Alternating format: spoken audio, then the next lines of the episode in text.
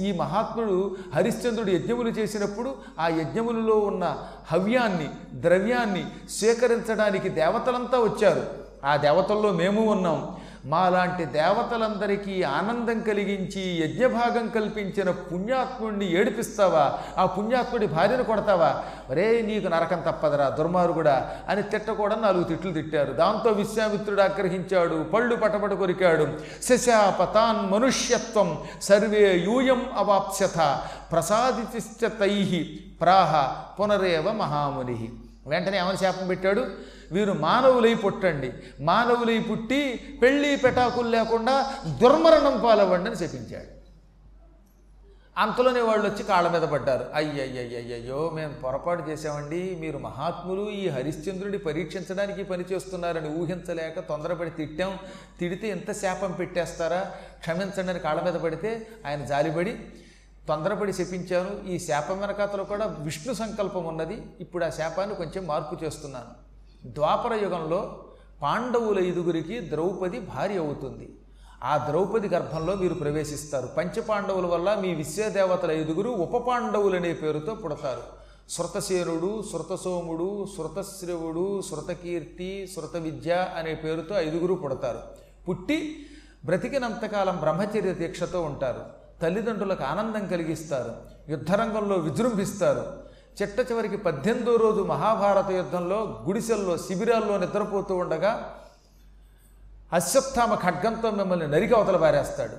పెళ్ళి కాకుండానే బ్రహ్మచారులుగా అశ్వత్థామ చేతిలో చచ్చిపోయి మీరు శాప విముక్తి పొంది తిరిగి విశ్వదేవతలు అయిపోతారు. ఇది నేను మీకు శాప విముక్తి కలగజేస్తున్నాను పొండి అన్నాడు ఆయన అదిగో ఆ విశ్వదేవతల ఐదుగురే భూలోకంలో ఉప పాండవులై పుట్టారు.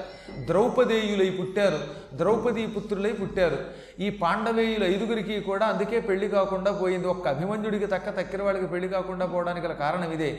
ఈ ఐదుగురు వివాహం కాకుండానే యుద్ధరంగంలో దురమరణం పాలైపోయారు. ఓ జైమిని మహర్షి నువ్వు అడిగావు ఉప పాండవులు ఎందుకు పెళ్ళి కాకుండా చచ్చిపోయారు? వారి పూర్వజన్మ రహస్యం ఏమిటని అడిగావు. ఇదన్నమాట పూర్వజన్మ రహస్యం. విశ్వదేవతల ఐదుగురే ఉప పాండవులుగా పుట్టారు. విశ్వామిత్ర శాపం వల్ల పెళ్ళి కాకుండానే బ్రహ్మచర్య దీక్షతోనే అశ్వత్థామ యొక్క ఖడ్గం వల్ల మరణం పొందారు. అశ్వత్థామ చేతిలో ఉన్న ఖడ్గం వల్లే వాళ్ళకి ఎందుకు మరణం ఇచ్చాడంటే అశ్వత్థామకి ఆ ఖడ్గం శివుడిచ్చాడని ఇదివరకు కిందటి సంవత్సరం మనం భారతంలో చెప్పుకున్నాం. అది మనం సౌప్తిక పర్వంలో చెప్పుకున్నాం. సుప్తి అంటే నిద్ర. అందరూ నిద్రపోతూ ఉండగా చంపాడు కనుక అశ్వత్థామ దానికి సౌప్తిక పర్వము. నిద్రలో జరిగిన ఘట్టం అని పేరు అనమాట ఆ ఘట్టంలో చెప్పుకున్నాం కనుక ఇప్పుడు మీకు కొత్తగా చెప్పక్కర్లేదు. ఇది ఉప పాండవుల కథ. నీకు ఈ సందేహం తొలగిందా? ఉప పాండవుల యొక్క మరణం బ్రహ్మచర్య దీక్షతో చావడం వెనక అతను కథ తెలిసిందా? అనగానే జయమిని ఆశ్చర్యపోయి మీరు ధర్మపక్షులు సామాన్య పక్షులు కాదు. మీ కుక్షి నిండా సకల పురాణ ఇతిహాసాలు ఉన్నాయి. అనర్గళంగా మీరు చెబుతూ ఉంటే ఎంతో ముచ్చటగా ఉంది. అయినా నాకు కుతూహలం ఆగడం లేదు అందుకే అడుగుతున్నాను. హరిశ్చంద్రుడి తదనంతర కథ కూడా చెప్పి నా చెవులకు ఆనందం కలిగించండి. తదనంతరం ఏం జరిగింది అన్నాడు. ఇది ఇలా అడుగుతాడనే మార్కండేయుడు ఇక్కడికి పంపాడు.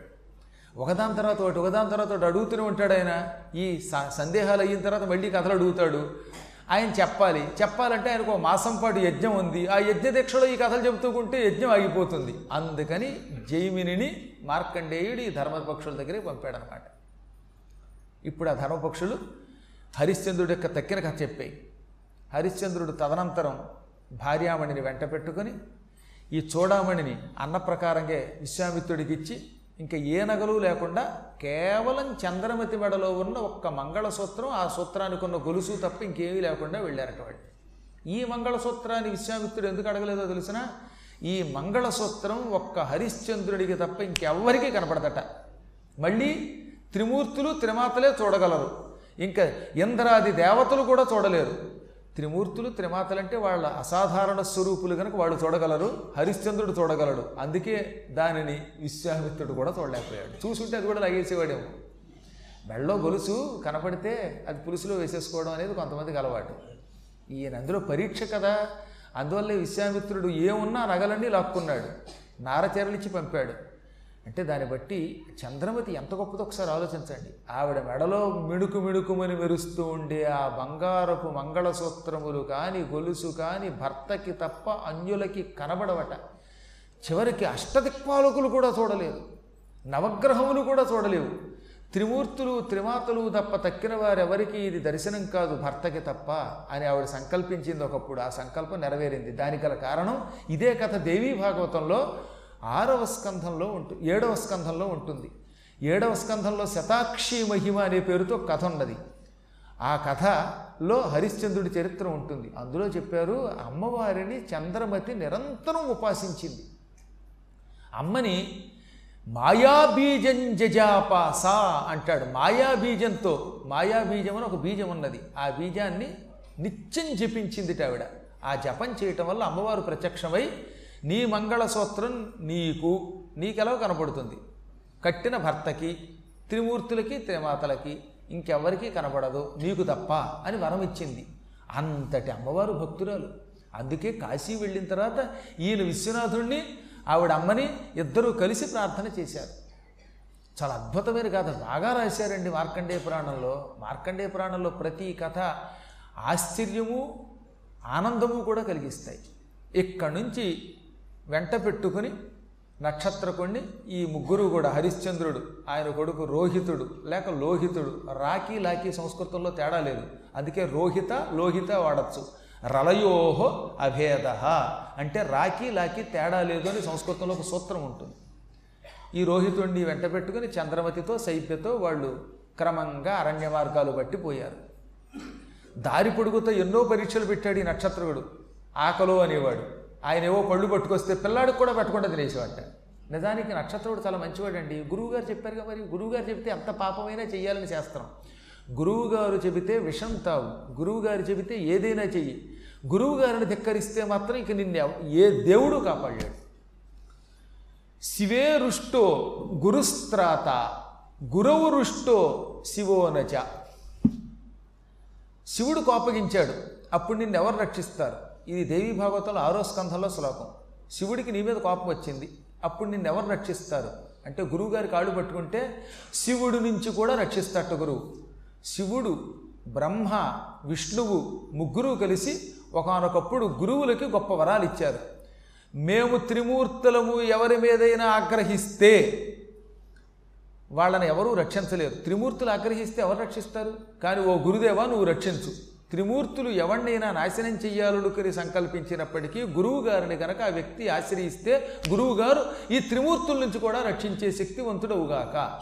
ఒకవేళ గురువు గారు అప్పగిస్తే మాత్రం త్రిమూర్తులు కూడా కాపాడలేరు.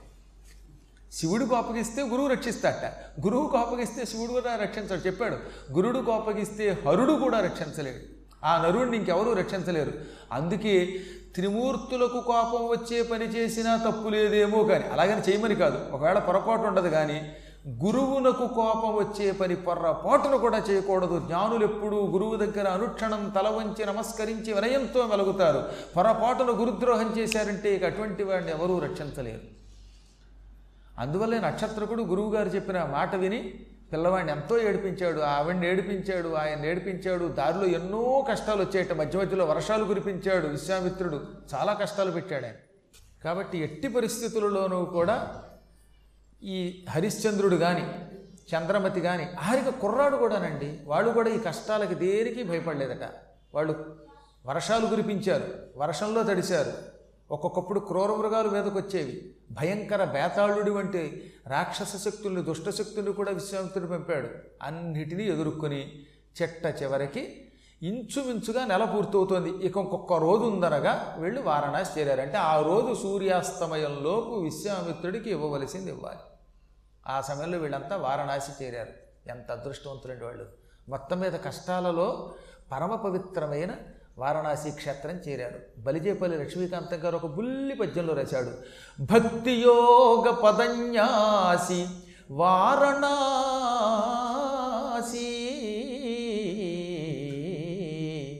భవదురిత శాత్రవ ఖరాసి వారణాసి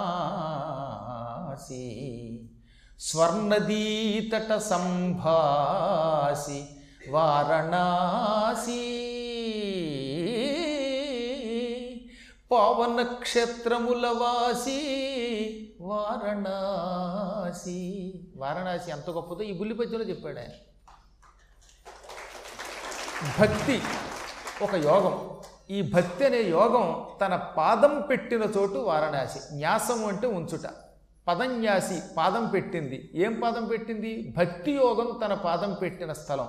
అనగా వారణాసిలో నిత్యం భక్తి అనే ఒకనొక పవిత్ర వస్తువు పరిఢవిల్లుతుంది అక్కడ భక్తి నాలుగు కాళ్ళ మీద నడుస్తుంది. భక్తికి నిలయమైనది వారణాసి. పుట్టాక మనం ఒకటా రెండే ఎన్ని పాపాలు చేస్తున్నాం? భవము అంటే పుట్టుక సంసారం. దురితము అంటే పాపం. భవ దురిత ఈ సంసారంలో ఈ జన్మలో మనం చేసిన ఈ మహాపాపములు లెక్కలేననున్నాయి. ఈ పాపములన్నిటినీ నరికి అవతల పారేసే ఖర అసి ఖర పదునైన తీక్షణమైన అసి అంటే కత్తి. ఖరాసి పదునైన కత్తి. మన పాపములను నరికి చీల్చి చెండాడే పదునైన కత్తి వారణాసి. ఎంత అందంగా చెప్పాడు. భవదురిత శాత్రవ ఖరాసి. మనం సంసారంలో చేసేటటువంటి మహాపాపములనే శత్రువులను నరికవతల పారేసే పదునైన కత్తి వారణాసి. స్వర్ణది స్వహ అంటే స్వర్గము అని అర్థం స్వహ నది స్వర్ణది. అంటే ఆకాశగంగా స్వర్ణది అంటే గంగానది అని అర్థం. గంగానది నిరంతరం ప్రవహిస్తూ ఉంటుందిగా. ఆ నదీ తీరములో కొలువయ్యున్న ప్రకాశిస్తున్న క్షేత్రం వారణాసి. భాసి ప్రకాశిస్తోంది. సంభాసి చక్కగా ప్రకాశిస్తోంది. ఎక్కడ ప్రకాశిస్తోంది? గంగా నదీ తీరంలో. గంగా నదీ తీరంలో కొలువై వెలిగిపోతున్న క్షేత్రం వారణాసి. పావన క్షేత్రముల వాసి. పవిత్ర క్షేత్రములలో ఇంకా ఎంత గొప్ప క్షేత్రం మరొకటి లేదు అని ప్రసిద్ధికెక్కిన స్థలం వారణాసి. ఈ భూమండలంలో ఎన్ని తీర్థయాత్రలు ఉన్నా వారణాసి వారణాసి వారణాసి వారణాసి. ఎప్పుడన్నా వీలుంటే దేవీ భాగవతం తొమ్మిదో స్కంధం చూడండి. ఒకవేళ మీ దగ్గర లేకపోతే నా దగ్గరికి రండి ఇక్కడే ఉంటుంది. ఆ దేవీ భాగవతం తొమ్మిదో స్కంధంలో ఒక గొప్ప శ్లోకం చెప్పారు. ఎవడైనా కాశీ కాశీ కాశీ అని. కాశీని యోజనానాంశతైరపి కొన్ని వందల యోజన దూరంలో ఉండి తలుచుకున్నప్పటికీ ముచ్యతే సర్వపాపేభ్య సకల పాపాల నుంచి విముక్తి పొందుతాట. కాశీ అనే శబ్దమును ఇక్కడుండి తలుచుకోండి మీరు. ఇక్కడికి కాశీ చాలా దూరమేగా. అయినా రోజు కాశీ కాశీ కాశీ అని తలుచుకుంటే కాశీని తలుచుకోవటం వల్ల ఎన్ని యోజనముల దూరంలో ఉన్న అది కూడా వంద యోజనముల దూరంలో ఉన్నప్పటికీ సకల పాపాల నుంచి విముక్తి పొందుతాడని దేవీ భాగవతంలో ఉంది ఈ శ్లోకం. అంత గొప్ప శ్లోకం అది. కాబట్టి కాశీ పరమ పవిత్రమైనది మహామహిమ కలిగినది. ఈ భూమండలంలో దానికి సాటి వచ్చే క్షేత్రం మరొకటి లేదు. అటువంటి దివ్యక్షేత్రం చేరి భార్యా సమేతంగా పుత్ర సమేతంగా ఈ నక్షత్రక సమేతంగా పరమ పవిత్రమైన మణికర్ణికా ఘట్టం దగ్గరకి వెళ్ళి సంకల్పపూర్వకంగా స్నానం చేసి డుంఠి విఘ్నేశ్వరుణ్ణి మహానుభావులైన దేవతలందరినీ దర్శనం చేసుకున్నాడు. చిట్ట చివర విశ్వేశ్వర దర్శనం చేసుకున్నాడు. ఈనాటి ఆలయం కాదు ఆనాడు చాలా విశాలంగా ఉండేది ఆలయం. పరమ దౌర్భాగ్యుడు పరమపాపాత్ముడు ఔరంగజేబు అనే ఒకనొక నీచుడు మ్లేచ్చుడు ఈ భూమండలంలో మన దురదృష్టవశాత్తు ఢిల్లీని పరిపాలించాడు. ఆ మొఘల్ చక్రవర్తి ఔరంగజేబు మొత్తం పురోహితుల్ని పౌరాణికుల్ని అక్కడ ఉన్నటువంటి పాపం అర్చకుల్ని కొన్ని వేల మందిని నరికేశాడు. నరికి ఆలయం పడగొట్టి అవతల మసీదు కట్టాడు. ఇప్పుడున్నది ఆ మసీదు అనమాట మనకి కాశీ వెళ్ళిన వాళ్ళు చూశారు కదా? నందీశ్వరుడికి ఎదురుగుండా మసీదు ఉంటుంది. ఇంతమంది ప్రాణత్యాగం చేశారండి మహానుభావులు. వాళ్ళంతా అక్కడ ఉన్న అర్చకుల యొక్క రుణం మనం తీర్చుకోలేము ఇవాళ కాశీ వీధులు ఎందుకు ఎంత ఇరుగ్గా ఉన్నాయో తెలిసినా? ఈ దుర్మార్గుడు మొదటి నుంచి ఒక ప్రణాళిక వేసేట. తొందరలో ఏమైనా కాశీ వెళ్ళి పడగొట్టాలని. అందుకని వెంటనే ఏం చేశారు? కొంతమంది అక్కడ ఉన్నటువంటి వాళ్ళు ఈ ఔరంగజేబు దర్బార్లో ఉన్నవాళ్ళు ఇక్కడున్న పురోహితులకి పండాలకి కులు ఇచ్చారు. అందుకని వాళ్ళంతా కలిసి ఇరుకిరికి ఇళ్ళు కట్టేశారు దగ్గరికి కట్టేశారు. దగ్గరికి ఇళ్ళు కడితే ఏమవుతుందనమాట ఏనుగుల మీద గుర్రాల మీద సైనికులు రాలేరు. అందుకే మీకు కాశీ ఇళ్ళు అంత ఇరుగ్గా ఉంటాయి. కాశీ వీధులు చాలా సన్నగా ఎందుకున్నాయంటే ఉండగా సందులు చేస్తే ఆ సందుల్లోంచి ఒక్కొక్కడు ఒక్కొక్కడే సైనికుడు రాగలుగుతాడు. ఏనుగుల మీద గుర్రాల మీద ఒకేసారి సైనికులు పటాలం వచ్చి పడదు. అలా సందులు ఇరుకు చేశారు.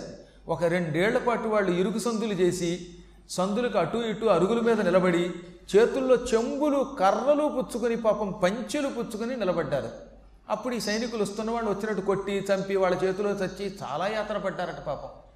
ఎప్పుడైతే ఇరుగ్గా ఉందో సందులు ఒకేసారి వచ్చి పడలేకపోయారు వాళ్ళు. ఈలోపు శివాజీకి వార్త వెళ్ళింది. ఆయన తన సైనికుల్ని పంపాడు. ఆ సైనికులు వచ్చి మీద పడ్డాక ఈ ఔరంగజేబు సైనికులు సగం మంది పారిపోయారు. మిగతా వాళ్ళు అప్పటికే కూలగొట్టేసి అటు వాళ్ళు ఇటు వీళ్ళు ఉండిపోయారు.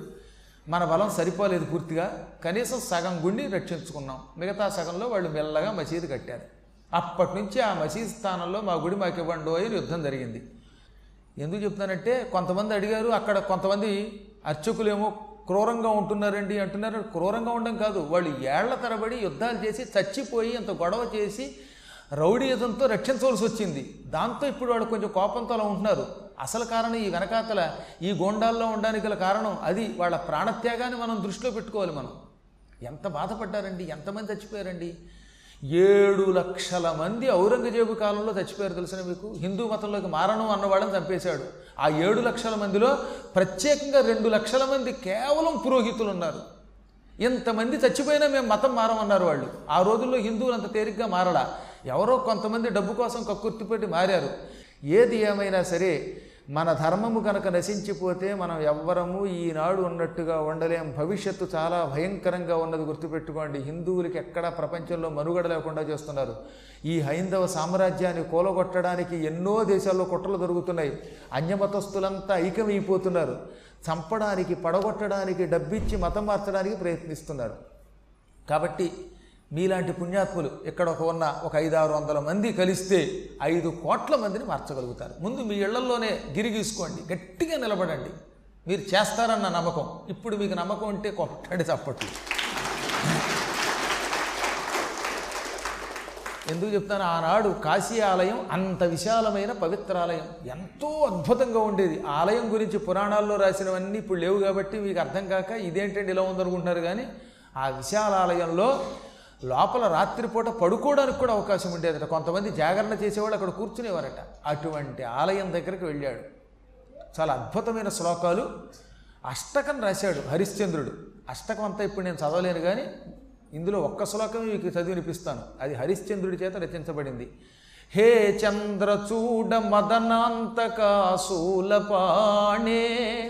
స్థాణో గిరీశ గిరిజేశ మహేశ శంభో హే పార్వతీ హృదయ వల్లభ చంద్రమౌళే భూతాధిప ప్రమథనాథ గిరీశ చాప ఇది ఆయన శ్లోకాలు. దీనికి వసంత తిలకం అని పేరు ఈ ఛందస్సుకి వసంత తిలకం అనమాట అంటే మీరు సుప్రభాతంలో వింటూ ఉంటారుగా? ఆరక హే చంద్రచూడమదనాంతకసూలపాణే స్థాణో గిరీశి గిరిజేశి మహేశి శంభో హే పార్వతీ హృదయవల్లభ ఇలాగ చదువుతారన్నమాట దానిని. అటువంటి పవిత్రమైన ఛందస్సు. ఈ ఛందస్సుని భాగవతంలో రామాయణంలో అన్ని చోట్ల వాడారు మహాకవులు. కాళిదాసు గారు దీన్ని బాగా వాడాడు. కాళిదాసు గారు దీనిని సుప్రభాతానికి వాడాడు. అప్పటి నుంచి అందరూ సుప్రభాతానికి ఈ శ్లోకాల ఛందస్సే వాడడం మొదలెట్టారు. హే శ్రీ వెంకటాచలపతి తవ సుప్రభాతం అనే ఛందస్సు ఉందే దానికి వసంత తిలకం అని పేరు అన్నమాట